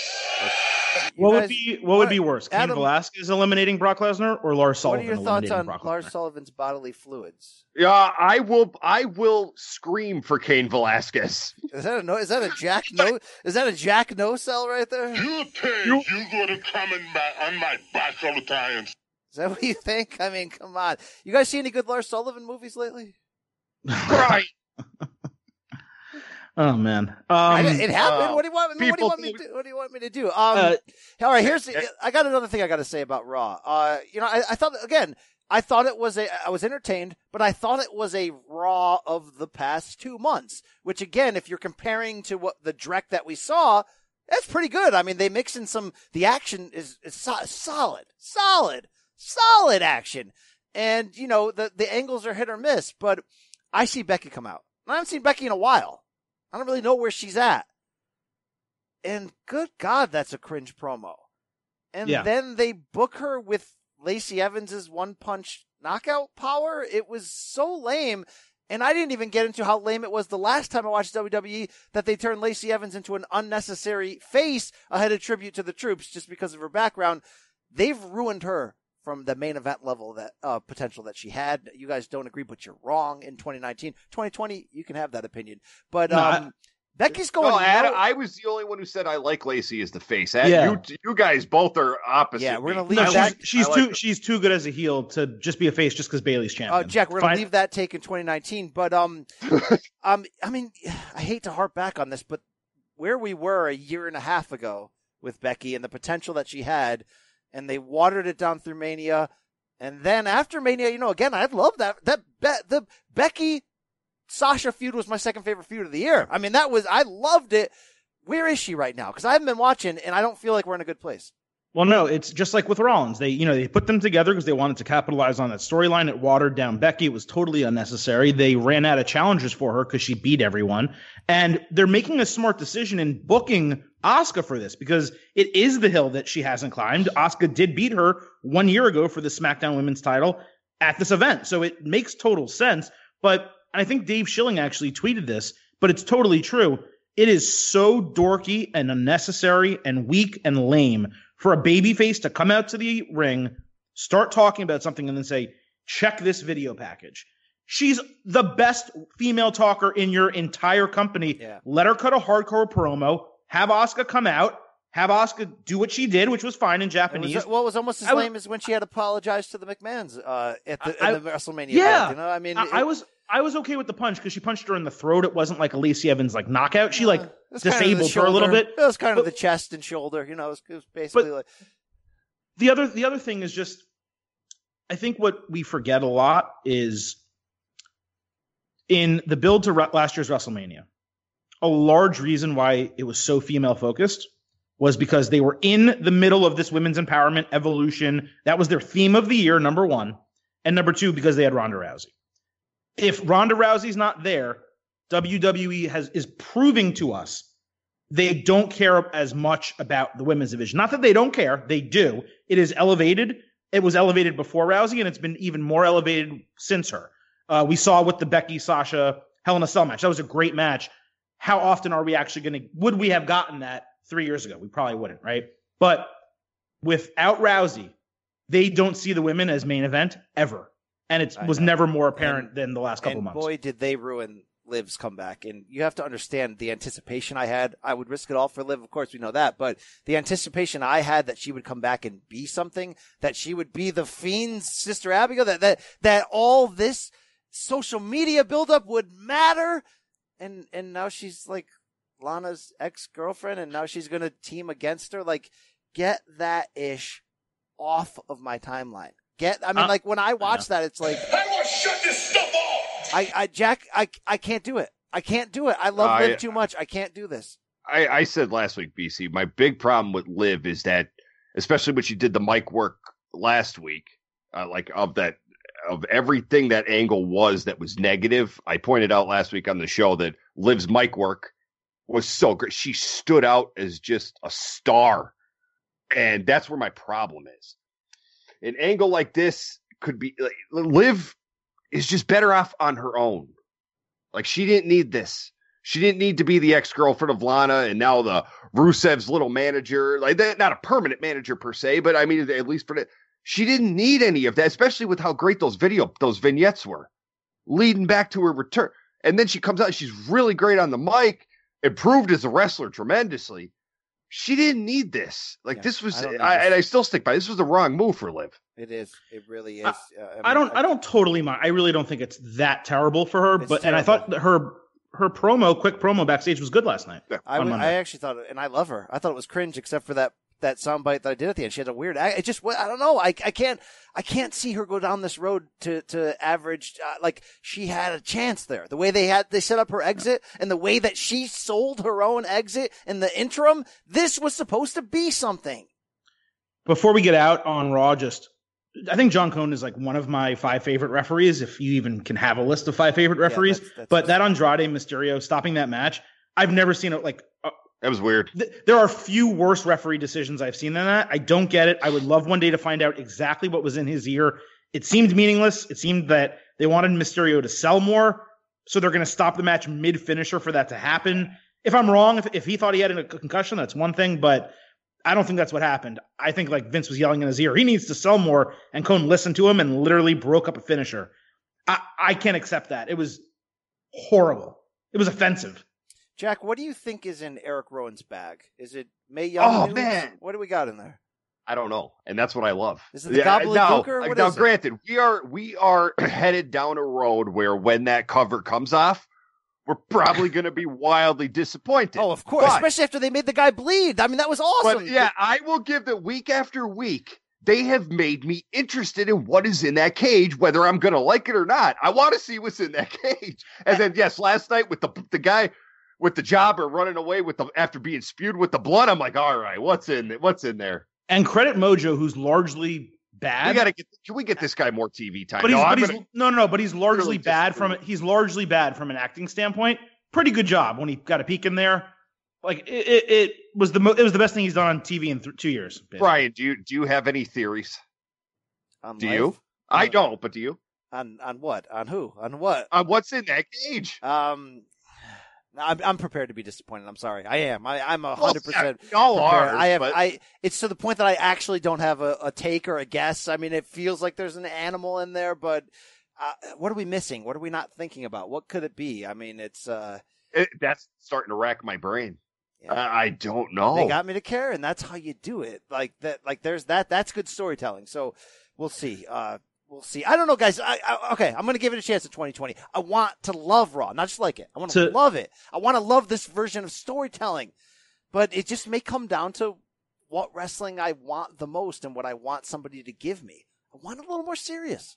I don't. I don't want to take away the room for comedy. I want to see fights. I want to see people strive to win something. Like Kofi won something, it mattered. When Becky won the same night, it yeah, it didn't matter. You know, make it matter. Just to move, just to move over and kind of talk about the couple other bigger stories of the week before we before we get out of here. Uh, Jack, SmackDown because you did uh, see it with me on OBC, read about I had it. to Um, stand in for the recap this week. You did, you did, and I think I watched it with. I think I was watching it live. Yeah, you were with me. memory serves. Uh, I've never seen a night of comebacks before like that. Randomly, the first week of January, we got Sheamus, John Morrison, and the Usos all back in the same show. And if I'm being honest, I thought the Usos' return was great. It made Yeah. sense, saving Roman Reigns. If they actually finally officially give us a bloodline faction with or without Tamina, with or without Naomi, that would be great. But who knows if they're going to do it? Um, the other two, I was totally disappointed. You had Sheamus cutting these great promos uh, uh, and vignettes backstage. Um, it seemed like he was going to come back with a vengeance. Instead, it was an identical comeback to I think his 2015 or 2017 comeback. I forgot which, where it looks like he's going to save a face, and instead is still heel and Brogue kicks him. And then you have John Morrison, whose return you've already blown by breaking it on backstage and discussing it ad nauseum. You have him return in a backstage segment away from the crowd who can't pop for him in the Miz's locker room. So, do you agree with all three of those? Uh, are he, hero for the Uh, Usos, zero for the other two, or do you have a different opinion? No, actually. Um, well, obviously, Usos love. We like we've wanted this. We wanted the bloodline to get back together, uh, but like for a meaningful feud for a while now. Love them with Roman. That should always be like that. Love that, especially to close the show. That was great. Sheamus's return, I didn't hate so much because number one, I'm happy he's a heel because that could have went either way. I mean, he, those promos were vague in the sense that he could it could he could have been one or the other. Comes back as a heel, but I like the fact that he took out Gable because his promo centered around SmackDown has gotten soft, so he's picking on the shorty guy. That's why I like that one. Okay. Morrison zero, but let me emphasize.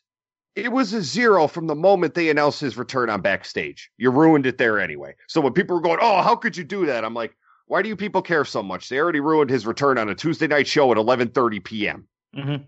So what does this matter? Like what? It, it, it's already gone. So why are you making a big deal out of it? Because even though you uh, because even though you announced that he signed, he could have come out to save Miz from a beatdown. He could have debuted in the Royal Rumble, which is only three weeks away.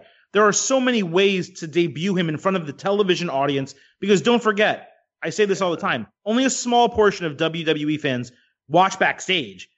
And another small portion keep up with all the storylines ad nauseum on Reddit or Twitter or whatever.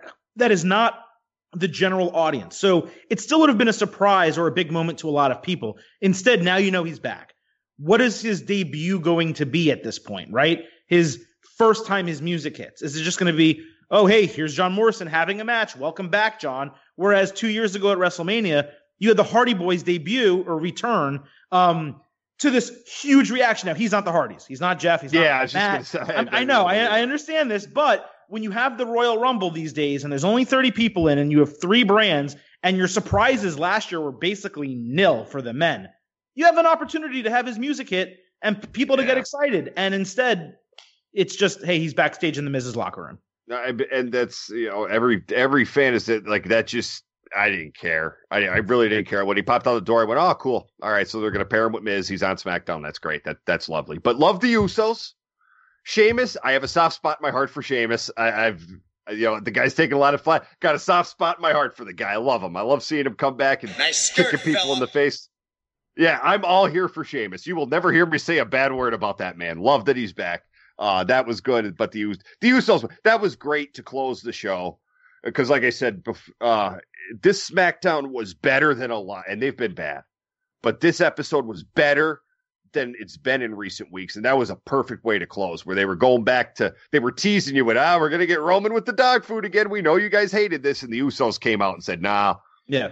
See, I, and I it seems like and it seems like in they had planned a six man with Roode. Obviously, he's suspended, but it seems like their plan was to go Bloodline versus those three. Oh, well, Roode. So- what, he had ten, what, a few days he'll be back. Right. It, Hopefully- has been that long already. So Yeah. How are, how are my Wednesday night wars? We hot? What's going on here? Uh, so NXT the last two weeks uh, has done an award show, and then they were completely off. AEW was completely off for Christmas. They had a show this Wednesday. Uh, it's your choice. We can talk. I don't know. You haven't watched it yet. We can talk about it, or we can save it maybe for next week's show. Talk two episodes of AEW. And I don't know, BC, if you saw the final real NXT of 2019 with Rhea Ripley, the title match. Yes. If you have, okay, you have. So maybe we can do a state of NXT and AEW next week, or Jack and I can go through a couple headlines right now. It's completely up to you. This is, after all, State of Combat with Brian Campbell. I run this show around here, not you, Jack. Um, yeah, I got to give them credit for that moment with Rhea Ripley. It, it, it obviously made it matter, and they have put their uh, their their chips in the in the in the right in the right hole. If that makes any sense, not really. Probably all. the wrong phrasing. Um, yeah. All right. Uh, no. Yeah. Yeah. Have you have your State of the Union uh, another time? We we can't. You know, we're trying to keep the, the the minutes down here, but um, I the steak was so good, guys. The steak was so good this weekend. So I want to kind of get a quick update. This is something I care about. I want to know your top five pound for pound best wrestlers in the world right now, because it, I don't even think it's Japan recency bias. How can you watch those matches and almost not have all five Yeah. be Japanese? And how much are we going to dock Kenny Omega for just not being Kenny Omega anymore at the same time? Because there's a man who's still living and breathing His name is Bryan Danielson. Yeah. You can't beat it. This man is so good at what he does. And I said, Brian, listen to me. He is so good at what he does still. After almost 20 years, Bryan Danielson is so good at what he does. He's my number one. Hey, The you know what? man is the still the best wrestler. you think he's it's the best wrestler in the world, Jack? I if you put Bryan Danielson in the ring with any of those guys and said, Brian, Oh go, Yeah. he's going to go. Yeah. Cut- It's I don't. I don't. it's I, craziness. Okay, how good he Daniel still is. Bryan is great. Now, Daniel Bryan lives this ish. He's great. Promo's great. I don't think he's on the exact, and we're splitting hairs, but on the exact same level as Okada, Ibushi, and Naito, who I think are I the- think I think and, and, at Os- his- in I- Ospreay. So I think those are the four best wrestlers in the world in order. And I maybe his- maybe I put Omega at five on the based just on the legend of Kenny Omega at this point. in his prime he was he's the way the style of his wrestling now is purposely toned down to protect himself Mhm. so you can't take daniel bryan last three years and say you know this guy that we see in this match in a protected style with the fiend or even with kofi and, listen i think people i just recently rewatched brian kofi it's an incredible match it was Oh. underrated from a star's Brian perspective Brian sold. Brian brought the heat on that one. he he brought yes he did. So you're you can't tell me that even the reduced Brian with Ibushi or Okada or Ospreay, maybe not Ospreay because there'd be a lack of flips from Brian, but you can't tell me that guy could not put on a five and a half star match or a- better. You may not Okay. get a level of Okada Ibushi, but you're going to get a hell of a good match. All right, I don't disagree with you. But when I'm essentially asking is what's your pound for pound list right now? You know, if this Yeah. was MMA or boxing, gonna- it would be like right now in the moment, you mix together accomplishments with recent, with what they've just done, with their ability.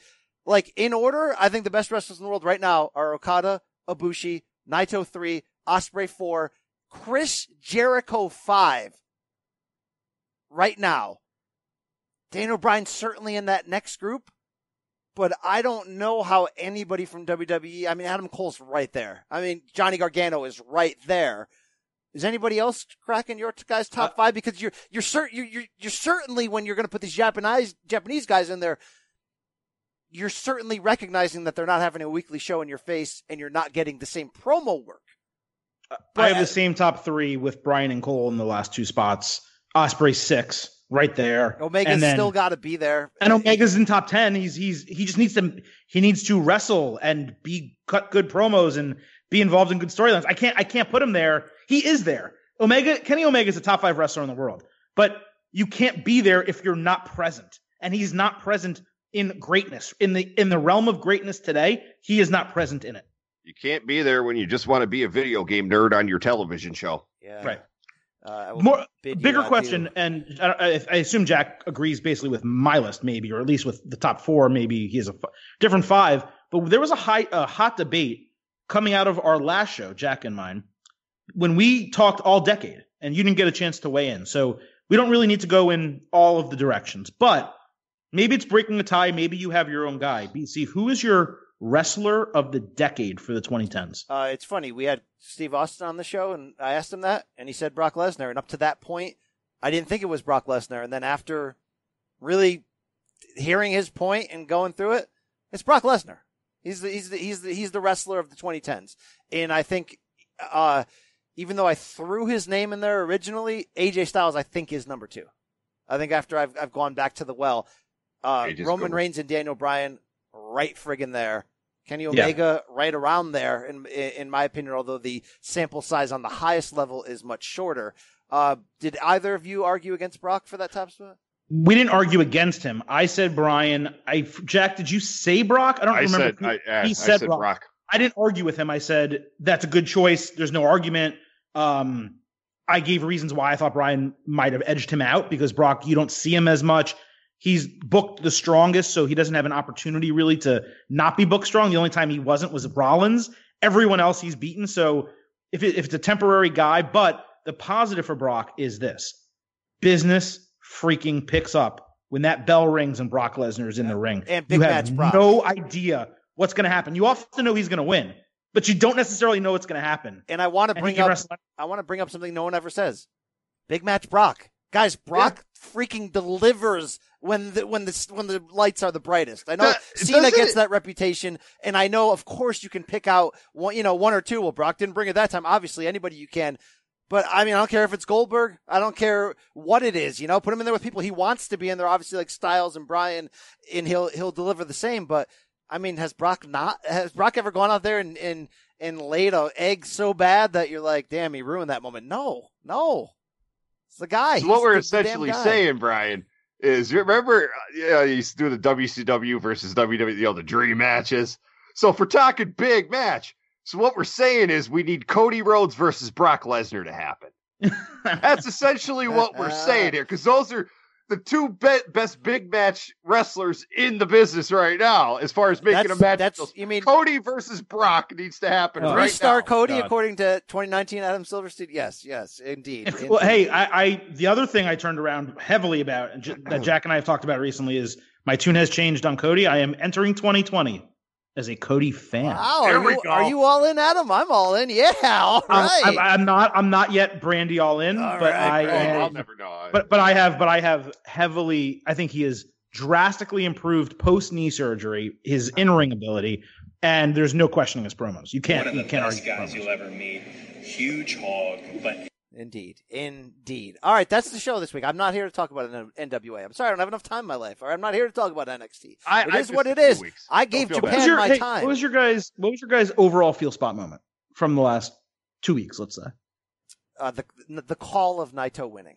Oh, That- yeah, the- Naito. Yeah, Yeah. the Oh, call. that- and the I mean, I don't want to go with it. It's the Naito. Just Yeah. checking. Uh, I'm there. I'm there too, but I would be lying if a clo- close second was not Buddy Murphy beating the hell out of Aleister Black on Raw. That was pretty freaking awesome. Good moment there for Buddy, but uh, The upgrade Kenny Omega? Yeah, Yeah, I'll say it again. yeah. I'll keep Agreed. saying it. Buddy Um, Murphy is better than Kenny Omega. Deal with it. you know, I want to close with a thing I've said a lot, said before. Say it once more. I, I- I don't know how it couldn't be true, guys. NJPW at the highest level when they're playing the hits, nobody plays them. Nobody plays them like that. Um, how do we get the food to taste like that all the damn time? I don't know. I don't know about this revolution. I don't know where we're going. You can like different kinds of wrestling. It's 2020. But guys, have you tasted that freaking steak? Thank you, Wrestle Kingdom. Thank you, NJPW. Thank you, performers. Thank you for saying what need to be said. Thank you. Thank you. You Hook didn't think leg. Gedo? Hook the leg. You're rude. Gedo, we trust. Wow. Wow. Freaking wow. A sequel has been written to the Shaka Osaka! I mean, it just it just doesn't get any better than that, guys. That's the wrestling I could show people. The people that think wrestling sucks, that's actually the wrestling I could show people. Also, Just, just don't forget, again, NJPW is always good all year, but it's only that good, really, three times a year in terms of the build to that moment. So their highs are so much higher than maybe anyone else except a top end NXT storyline, really top end NXT storyline. But They deliver the when it matters. The rest of the year, it's good matches, Well, but the, it's the rest just of the year we don't really compelling or available. Well, I almost like it. I almost like that they don't piss me off. I, they don't overload my schedule. But that's what uh, I'm saying. But that's part of it also, Brian. If you watched only New Japan, you would find things you don't like that are annoying to you that you think are stupid or bad booking. yeah, but, But the best of the best is done correctly. He doesn't. Gedo does not screw up what is most important, and that That's is the, the best of the best also, of the best of the best of the best that this world has to offer. Brock's not wrong, guys. All right. Neither speaking of speaking King. of Wrestle Okay. Kingdom and tying it in, you guys got to give kudos to Kevin Owens for what he did last night. That sneaky bastard. Oh, He the is- Liger, the Liger, uh, the honoring, Shotei yeah. when he did the Shotei. Thank you, It's like this guy always finds a way because he respects him. Like, the, like, all right, when Big Show did cut, did you see the smile on Kevin's face when Big Show's music? He was like a little kid. That pop is not for me. I'm sorry, Jack. You gotta, you gotta stop. You, you gotta stop. You, you gotta stop. That's the end of the show. At State of Combat on Twitter. At Silverstein Adam. At Jack Crosby, straight up, right? CBS? Jay Crosby, CBS. Jay Jay Crosby, CBS. Uh, don't follow me. You don't want my hot takes. Uh, guys, check out the rest of what State of Combat has to offer every week. All the box, all the MMA you can handle, pro wrestling in and out of your ear hole. For Jack Crosby, Adam Silver King, my name is Brian Campbell. Thank you for listening to me talk about wrestling. I have nothing else to say to you. Goodbye. Good night. Bad. We out.